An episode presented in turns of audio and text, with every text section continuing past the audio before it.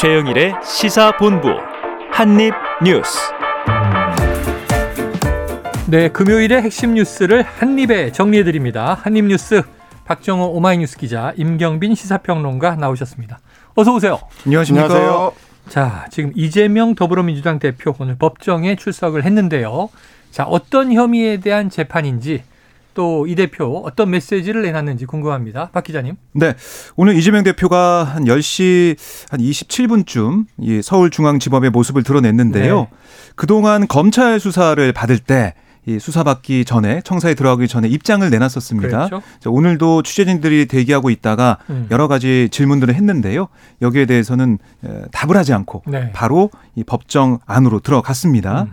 그러니까 이제 크게 이제 두 가지 혐의예요. 그러니까 민주당 대선 후보였던 그러니까 이 대표가 2021년 12월 방송 인터뷰 등에서 고 김문기 성남 도시개발공사 개발 1처장에 대해서 시장 때는 알지 못했다. 음. 이렇게 말을 한 거, 이게 검찰이 허위사실 공표다라고 혐의를 두고 있는 거고요. 네.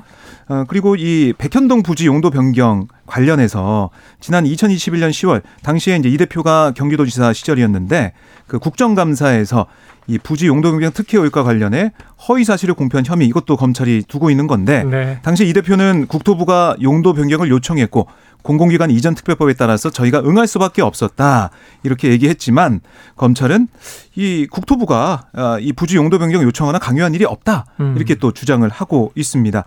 어쨌든 이제 오늘 이 선거 어, 그 관련된 이 재판이 이제 뭐 한 달에 뭐 세 번 정도씩 계속 진행될 것 같아요. 네. 이 결과에 따라서 뭐이 대표의 피선거권과 직결되는 그런 부분이 있거든요. 이 공직선거법은 이 선거범으로 벌, 벌금 100만 원 이상 벌금형 선고를 받는 경우 그 형이 확정된 다음에 네네. 5년간 선거권과 피선거권을 박탈하고 있습니다. 음. 그래서 유무죄에 대한 관심이 쏠리고 있는 거고 어, 이 기자들도 뭐 이 부분에서 물어봤지만은 이 대표 답을 하지 않고 오늘 공판에 참석을 했습니다. 네. 사실 이번 그 네. 선거법 재판 같은 경우는 이재명 대표의 이제 향후 정치 행보와 관련해서 뭐 피선거권도 걸려 있지만 네. 민주당 입장에서는 이제 대선 후보로 이재명 후보가 지난 선거를 치렀었기 때문에 음.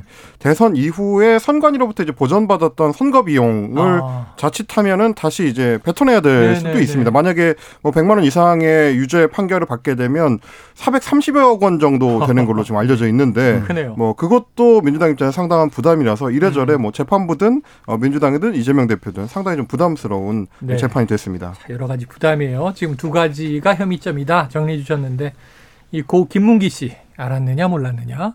하나는 국감장에서도 경기도지사 시절에 네. 국토부의 강한 압박을 받았다 이렇게 이제 강하게 주장하는 모습이 있었는데 재판의 결과를 지켜봐야 되는데 아니나 다를까 지금 안 그래도 이 민주당이 말이죠 개파 갈등이 수면 위로 터져 올라오면서 조금 복잡한 상황인데 자 지도부가 지금 당내 소통 강화를 위해서 네. 의원들을 차례로 만날 예정이라고 하죠? 일단 만남 강화 쪽에 초점을 맞추고 있는 것 같습니다. 네네. 지난번에 이제 표결 이후 후폭풍을 어떻게 수습할 네네. 거냐 하는 게 관심이었는데 어, 박홍근 원내대표 같은 경우는 어, 9일 오는 9일에 당내 사선 의원들하고 이제 오찬 회동을 가지겠다라고 밝혔는데요. 네. 어, 이 친문계 대표 주자 중에 한 명인 이인영 의원을 비롯해서 음. 뭐 정성호 의원이나 이제 우원식 의원 그리고 김상희 의원, 김영주 의원 등등이 이제 참석할 예정이고 일단은 박홍구 원내대표 같은 경우는 중진 의원들한테 이제 표결 결과를 두고 이 벌어지고 있는 당내의 음. 내홍을 좀 우려하는 입장을 좀 밝히고 네. 원팀 대응을 좀 협조를 해달라 이렇게 좀 강조할 걸로 보입니다. 그러니까 네.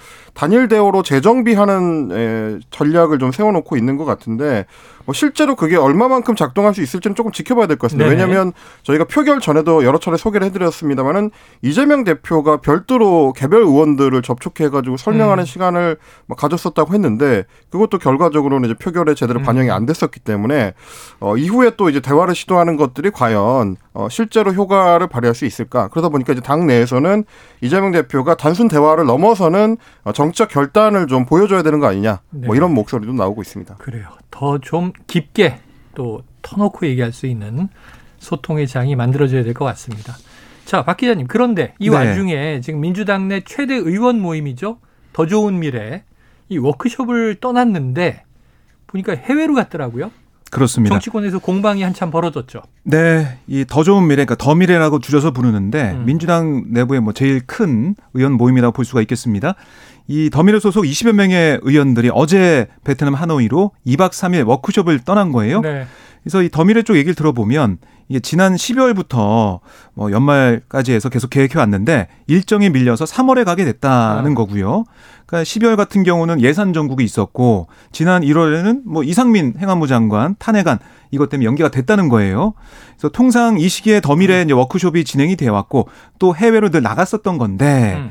이 시점이 결국에는 밀리다 밀리다 못해서 3월까지 온 거라는 거고 궁극적으로 촌성 승리를 위한 그리고 당의 발전을 모색하기 위한 워크숍이다 이렇게 강조를 했습니다. 네. 또 워크숍 비용도 이게 모임 운영비가 아니라 뭐 사비를 객출했다 이렇게 얘기를 했고 음. 또 강훈식 이 더미래 대표도 입장문을 통해서 뭐라고 했냐면 아, 계속해서 연기하다가 이렇게 진행한 거고 어, 그러면서도 워크숍 상세 일정은 비공개다 이렇게 얘기를 하더라고요. 네. 하지만 지금 이게 또 논란이 된 부분이 바로 시점 부분이 있겠습니다.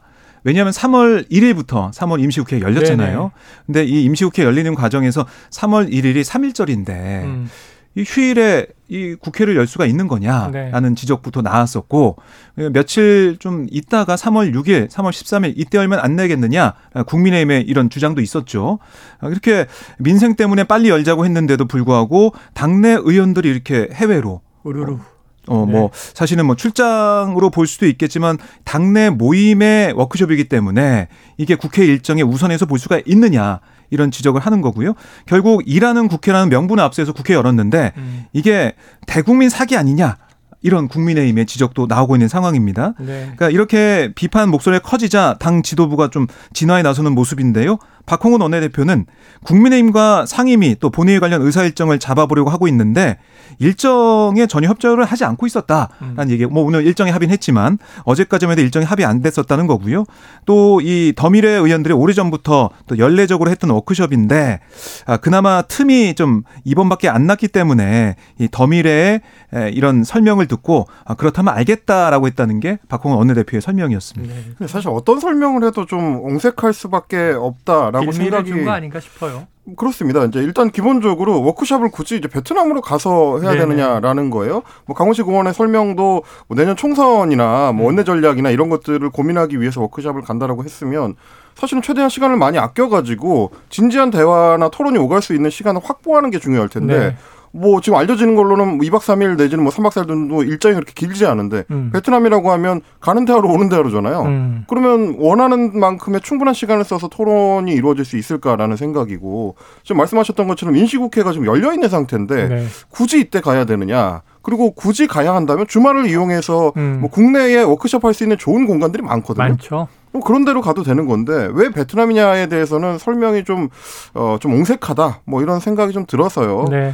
어, 의원들이 지금 국민들의 눈을 좀 의식하고 때에 맞춰서 이제 행동하는 거를 좀 조심을 했으면 좋겠다라는 생각이 네. 좀 듭니다. 자, 우리 임평론가가 항상 강조하는 게 TPO입니다. TPO.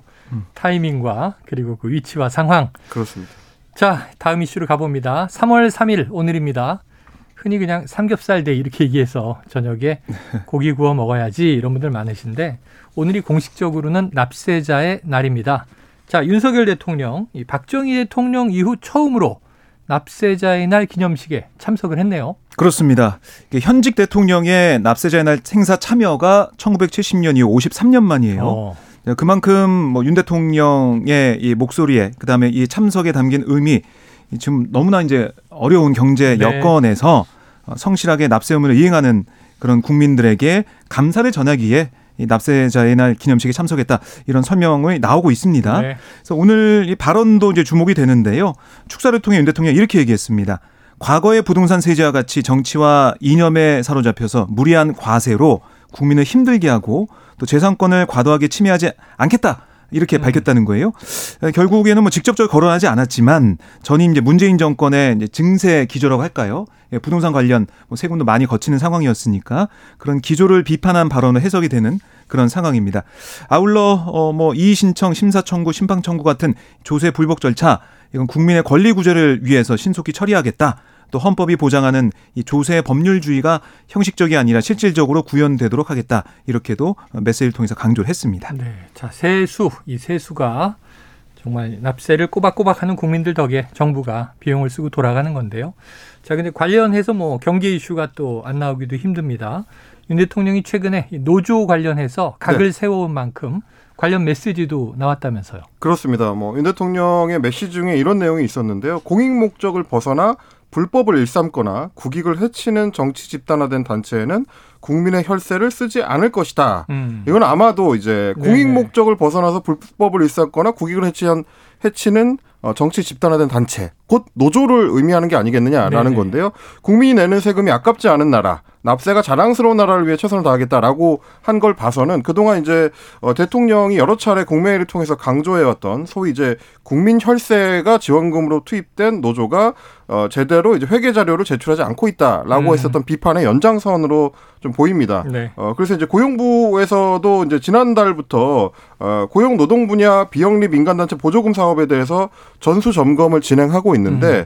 어, 이런 맥락에서 아마 대통령도 오늘 어, 관련 메시지를 낸 걸로 보입니다. 네. 다만 이제 뭐 노조 쪽에서 계속 어, 지금 반박하고 있는 내용을 뭐 대통령이나 대통령실에서도 좀 정확하게 그 의미 전달할 필요가 있을 것 같은데요. 뭐 지원금 국가에서 투입된 어, 1,500억 원 이상의 정부 지원금이라는 게 어, 이 노조에서 봤을 때는 정확한 액수도 아니고 개념도 아니다라는 음. 겁니다. 그러니까 한국노총에서 주로 받고 있는 정부 지원금이라는 게 대부분 정부 지원 사업을 이제 대행하는 거에 어. 따른 이제 지원금이고 실제 액수가 한 40여억 원 정도다. 네. 지난해 받았던 액수가 그렇기 때문에 이 1,500억 원의 이 정부 지원금이 투입됐다는 게 좀 모호한 개념이라는 게 음. 어, 지금 이제 노조의 설명이고요. 이게 물론 이제 노조 조합비를 내게 되면 그 중에 일부를 환급해 주는 제도가 있기, 네. 있기 네. 때문에 그거를 그거를 뭐 정부 지원금이라고 주장할 수는 있겠습니다만 엄밀히 따지면 그건 이제 지원금이라고 보긴 좀 어려운 음. 거라서 개념화가 좀 명확하게 될 필요가 있다. 그래서 노조에서는 조합비하고 지원금하고를 갈라서 봐야 되는데 지금 음. 정부가 이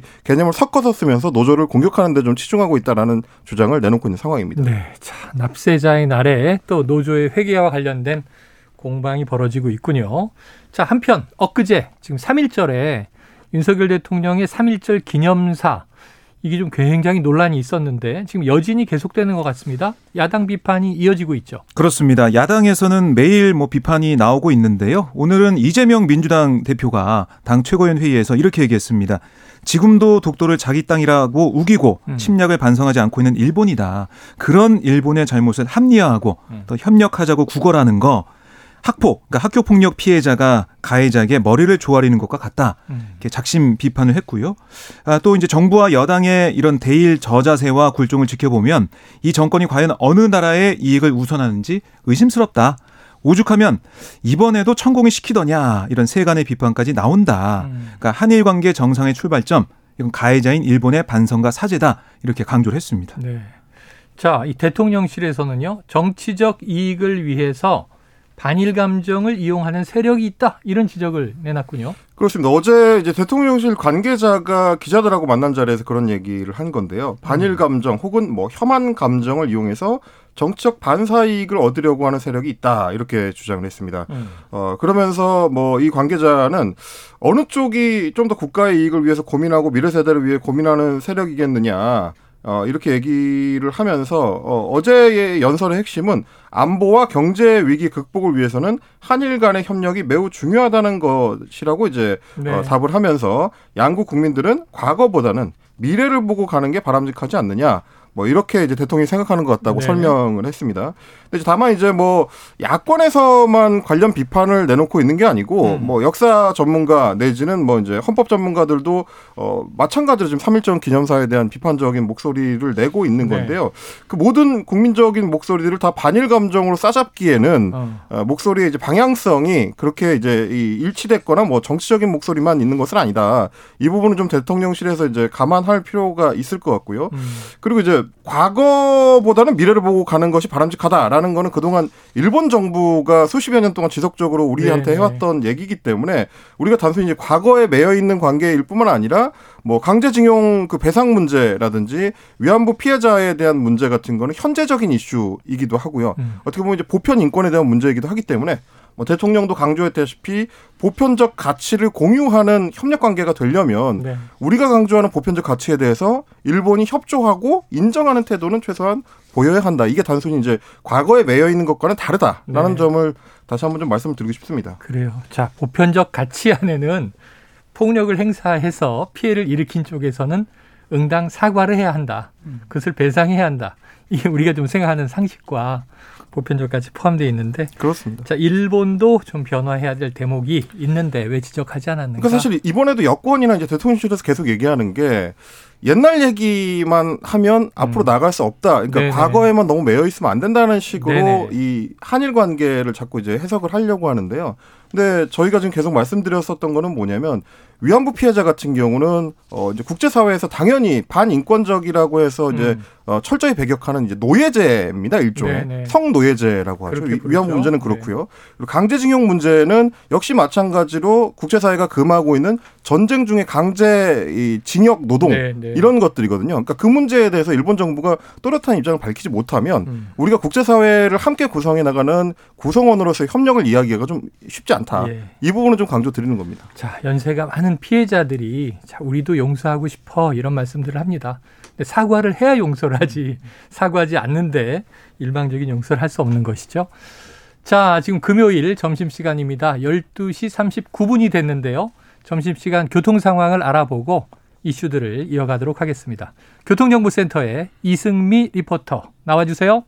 네, 이 시각 교통 상황입니다. 점심시간대라 통행량은 줄었는데요. 사고 소식이 많아졌습니다. 중앙고속도로 춘천 방향으로 대동요금소 부근 3차로에서 화물차끼리 부딪히는 사고가 났습니다. 대저분기점에서 대동요금소 쪽으로 정체가 되고 있고요. 평택 제천고속도로 제천 방향으로는 안진터널 입구 1차로에서 사고를 처리하고 있고요. 4km로 정체가 길어졌습니다. 중부 내륙고속도로 창원 방향으로는 충주 탄용터널 부근입니다. 있습니다. 1, 2차로에 걸쳐 장애물이 떨어져 있습니다. 사고 나지 않도록 주의해서 지나셔야겠고요.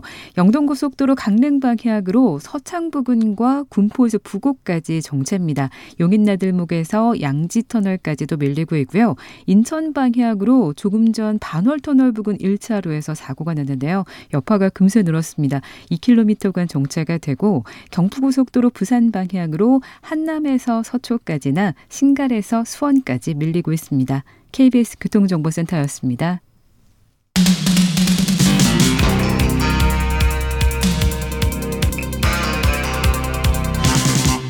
최영일의 시사본부. 네, 다음 이슈로 가봅니다. 이 민주당이요, 대장동 50억 클럽에 대한 특검법을 저 정의당과 이게 함께 할 줄 알았는데 지금 단독 발의하기로 했다. 이유가 있습니까? 네, 그러니까 정의당과의 뭐 논의를 뭐 거쳤다고 들었는데요. 네. 이게 확실히 똑같이 음. 내용이 같게 가진 않았다 이렇게 볼 수가 있겠고요. 음. 그리고 이제 정의당과는 계속 협의를 하겠다 이렇게 여지를 남겨놨어요. 네네. 그래서 민주당도 이 대장동 50억 클럽 관련해 가지고 이렇게 법안을 발의할 만큼 신경 쓰고 있고 이렇게 우리가 주도해 나가길 의지를 갖고 있다. 음. 이렇게 얘기를 하면서 오늘 법안을 오전에 제출했는데 결국에는 정의당과 뭐 공감을 하고 있기 때문에 아, 이 부분은 같이 갈 수밖에 없지 않을까 이런 생각이 듭니다.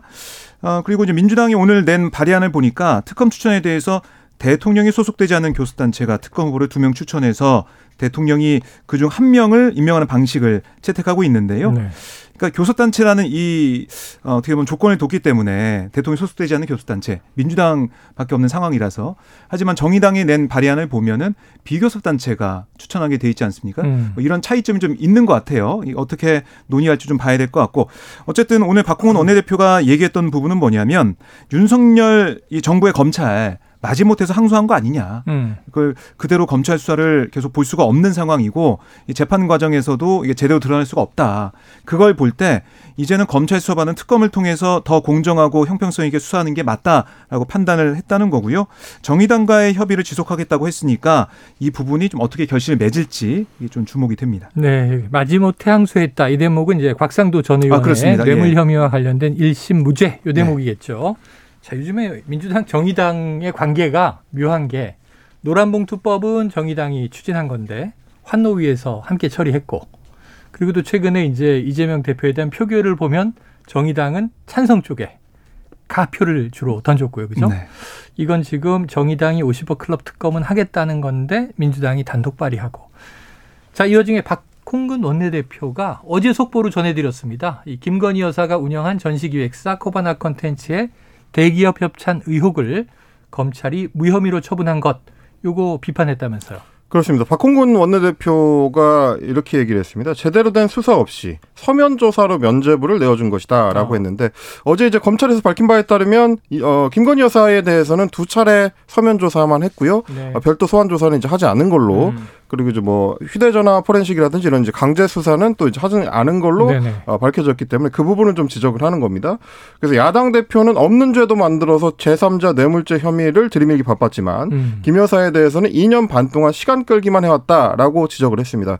뭐 박홍구 원내대표뿐만 아니라 이제 민주당 의원들이 뭐 예, 공통적으로 얘기하는 것 중에 하나가 이재명 대표의 성남 FC 관련 제3자 뇌물 혐의 네. 어 이거랑 이제 비교를 하는 겁니다. 음. 어 이게 왜 그러냐면 이제 어제 무혐의 처분된 사안들이 윤석열 대통령이 서울중앙지검장이었던 시절 그리고 뭐 검찰총장으로 어, 지명을 받았던 시기에 네. 있었던 그 전시들 코바나 어. 컨텐츠가 기획했던 전시들에 대해서 대기업들이 이제 후원을 했는데요. 네. 그 후원의 시기가 어떻게 보면 어, 특정 대기업 같은 경우는 서울중앙지검에 사건이 걸려 있었었다고 어. 하면 네. 이거는 네. 대가성이 있는 혹은 뭐 네네. 의도가 있는 후원으로 봐야 되는 거 아니냐. 음. 그래서 이제 배우자를 통해서 일종의 제3자 뇌물을 어, 주려고 한 것 아니냐. 라고 또 주장을 하는 겁니다. 그러니까 어 성남 FC 건이 제3자 뇌물죄라면 코바나 컨텐츠 건도 마찬가지로 제3자 뇌물죄가 되어야 되는 거 아니냐. 형평성에 문제가 있다라는 게 지금 이제 어, 민주당의 주장입니다.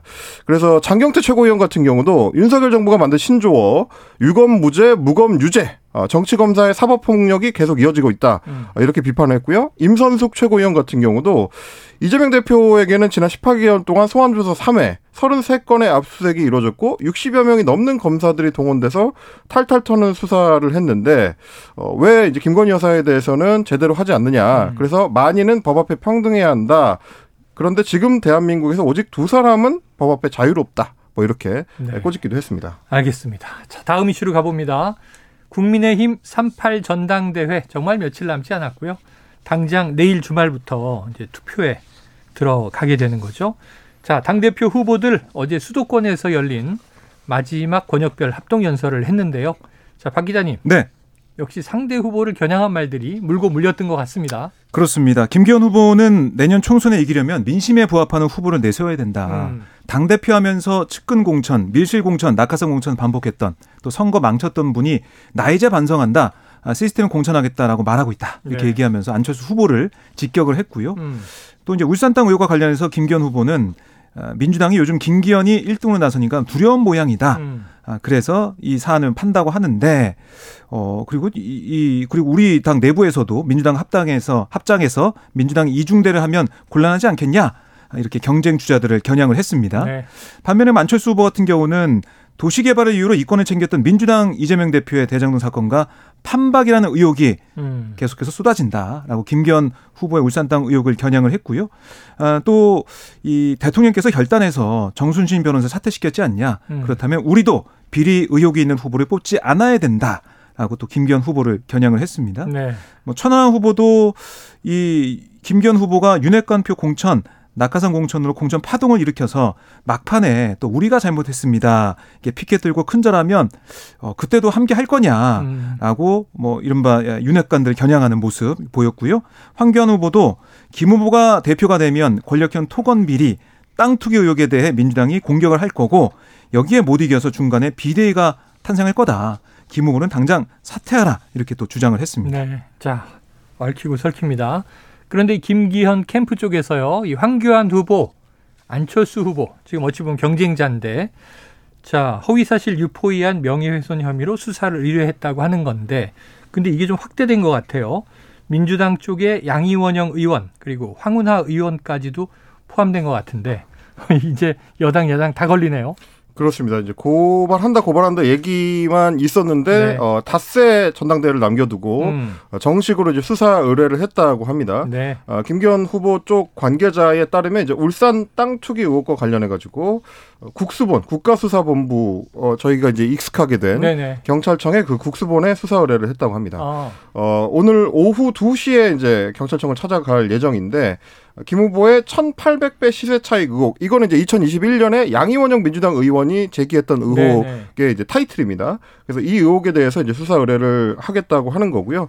수사 대상은 김기현 후보 본인 그리고 경쟁자인 안철수, 황교안 후보 음. 그리고 민주당의 황운하, 양이원영 의원 이렇게 돼 있습니다. 그러니까 어 관련자들 이 사안에 대해서 이제 발언을 했었던 사람들을 다 이제 묶어서 이제 고 어, 수사 의뢰를 하게 된 셈인데 네네. 문제는 뭐 말씀드렸다시피 이제 전당대회까지 앞으로 닷새 밖에 안 남았기 때문에 뭐 결과가 나오는 거는 당연히 이제 불가능한 네. 상황이고 그렇죠. 그리고 저희도 몇 차례 말씀드렸습니다만 이 사안 자체가 워낙에 좀 오래된 사안이에요. 음. 이제 어, 토지의 거래가 있었던 거는 1998년이고 음. 이, 이 토지를 지나도록 그 도로 계획이 변경된 것도 2006년 7년 경이기 때문에 음. 상당히 좀 시일이 지난 사안이라 과연 뭐 경찰 수사를 통해서 어느 정도까지 사안의 내용을 네. 밝혀낼 수 있을지 그거는 좀 지켜봐야 될 것 같습니다. 알겠습니다. 이게 정치적인 제스처인지 아니면 뭔가 또 수사를 하다가 나오게 될지 어느 쪽이 유불리한지는 지켜봐야 될 텐데 자 보니까 이게 오늘 아니고 어제 오후 2시경에 아, 수사 의뢰서가 제출이 됐네요. 자, 이 오전에 안철수 후보 또 이준석 전 대표 기자회견을 가졌다고 하는데 네. 박 기자님 어떤 메시지들을 냈습니까? 뭐 안철수 후보 같은 경우는 1년 전 어, 음. 오늘을 어, 상기시켰습니다. 어, 그래요. 바로 윤석열 당시 대통령 후보와 단일화한 날이죠. 아 그래요. 네 기억하시겠지만은 예, 지난해 3월 2일 밤에 토론회 끝난 다음에 이 강남의 모처에서 어, 윤석열 아. 대통령 후보 측에서는 장재현 의원, 그다음에 안철수 후보 측에서는 이태규 의원이 그 다리를 나서 3월 3일 새벽에 막 보도들이 나왔겠군요. 네, 그때 단일화해서 그날 아침에 단일화 선언했습니다. 음. 그래서 4일이 이게 사실 투표가 시작되는 그날이었기 때문에 네, 네. 어, 어떻게 보면은 그 바로 앞두고 단일화해서 어, 대선에서 승리했다. 이걸 안철수 후보가 상기를 시켰어요. 음. 그러면서 한 말이 그렇게 단일화 희망했던 분들이 1년도 안 돼 언제 받느냐. 저의 과거 발언을 트집 잡고 어. 정체성이 어떻네 하면서 흑생선전을 벌일 때 참담한 심정이었다. 네. 정치가 아무리 냉혹하고 비정하다고 하더라도 어떻게 이렇게 조변석기 할수 있는지 어허. 그분들한테 도대체 정의 또 정치란 신의도 도의도 없는 것인가 묻고 싶다. 이렇게 답답함을 토로했고요. 윤석열 정부의 성공은 단일화가 옳았음을 국민으로부터 인정받는 것이기 때문에 윤석열 정부의 성공을 위해 최선을 다할 거다. 네. 아, 안철수의 정치적 미래는 아, 윤석열 정부의 성공 없이 없다. 이게 안철수의 진심이다라면서 음. 지지를 호소를 했습니다. 네. 그리고 이준석 전 대표도 사실 이제 내일부터 투표가 시작되지 않습니까? 그렇죠. 그래서 그 앞두고 지지 호소하는 기자회견 열었는데 특히 소설 우리들의 일그러진 영웅을 음. 어, 빗대 가지고 지금 상황을 설명을 했습니다. 그래서 소설에 보면은 엄석대 반장의 권력을 유지하기 네. 위해서 여기에 저항하는 전학생 한병태 사실 집단 괴롭힘을 벌이는 모습이 나오지 않습니까? 네. 그리고 여기에 대해서 엄석대를 추종하면서 한병태를 괴롭히는 그 무리의 학생들 모습도 나오는데 음. 그런데 이게 담임 선생님이 바뀐 다음에 권력이 그렇죠. 교체가 되면서 이 엄석대를 따르던 학생들이 오히려 엄석대를 고발하면서 그렇죠. 떠나는 모습 이걸 좀 얘기하면서 결국 이 한병태가 지금 천하용인 이 천하람 뭐 허은아 김용태 이기인 후보인데 이 소설 속에서는 한병태가 정말 힘이 약했기 때문에 이렇게 굴복할 수밖에 없었지만 우리 국민들, 당원들을 한병태에 힘을 달라. 음. 그러니까 우리 후보한테 힘을 줘서 이 소설의 결말을 좀 바꿔달라. 네. 담임 선생님이 국민이라고 생각하면 국민들이 심판하기 전에 이 소설 속의 그 내용이 바뀌어서 엄석대가 심판받을 수 있게 해달라 이렇게 주장을 했습니다. 알겠습니다. 엄석대를 추종하다가 나중에 이제 배신하는 그 친구들을 두고 음. 이준석 대표가 엄석대 핵심 관계자라고 지칭을 했더라고요. 아, 그러니까 사실상 이제 윤핵관을 겨냥한 게 음. 아닌가 좀 그렇게 보이는 모습입니다. 네, 알겠습니다. 자, 오늘 한입 뉴스 여기까지 정리할 텐데 보니까 한미 간에 13일에서 23일까지 이 저 연합 훈련이 있습니다. 또 북한의 고강도 도발이 예상되는 시점인 만큼 자, 안보 관련해서 우리가 또 엄중하게 지켜봐야 할 것 같습니다. 자, 지금까지 박정호 오마이뉴스 기자, 임경빈 시사평론가 수고하셨습니다. 고맙습니다. 고맙습니다. 자, 오늘의 디저트송. 아, 어제 한임수 시간에요. 정순신 변호사 아들이 학교 폭력 징계로 받은 강제 전학 처분이 고교 생활기록부에 기재되지 않았다. 이 한국일보 보도를 전해드린 바 있는데 어, 오늘 기사 보니까 강원도 교육청이 이거 사실이 아니다. 어, 이제 기록돼 있다. 이렇게 확인을 했습니다. 그래서 해당 매체에서도 유감을 표하며 전문을 삭제했기에 자, 이 내용을 전해드리고 시사본부에서도 이 브리핑 기사에 더 신경 쓰도록 하겠습니다. 자, 오늘 디저트송은요, 청취자 7394님께서 신청해주신, 아, 향수. 절절히 고향을 노래했던 박인수 님이 별세하셨네요. 저리는 마음으로 들었던 박인수 교수의 향수 청합니다. 박인수, 이동원이 함께 부르죠. 노래 듣고 입으로 돌아옵니다.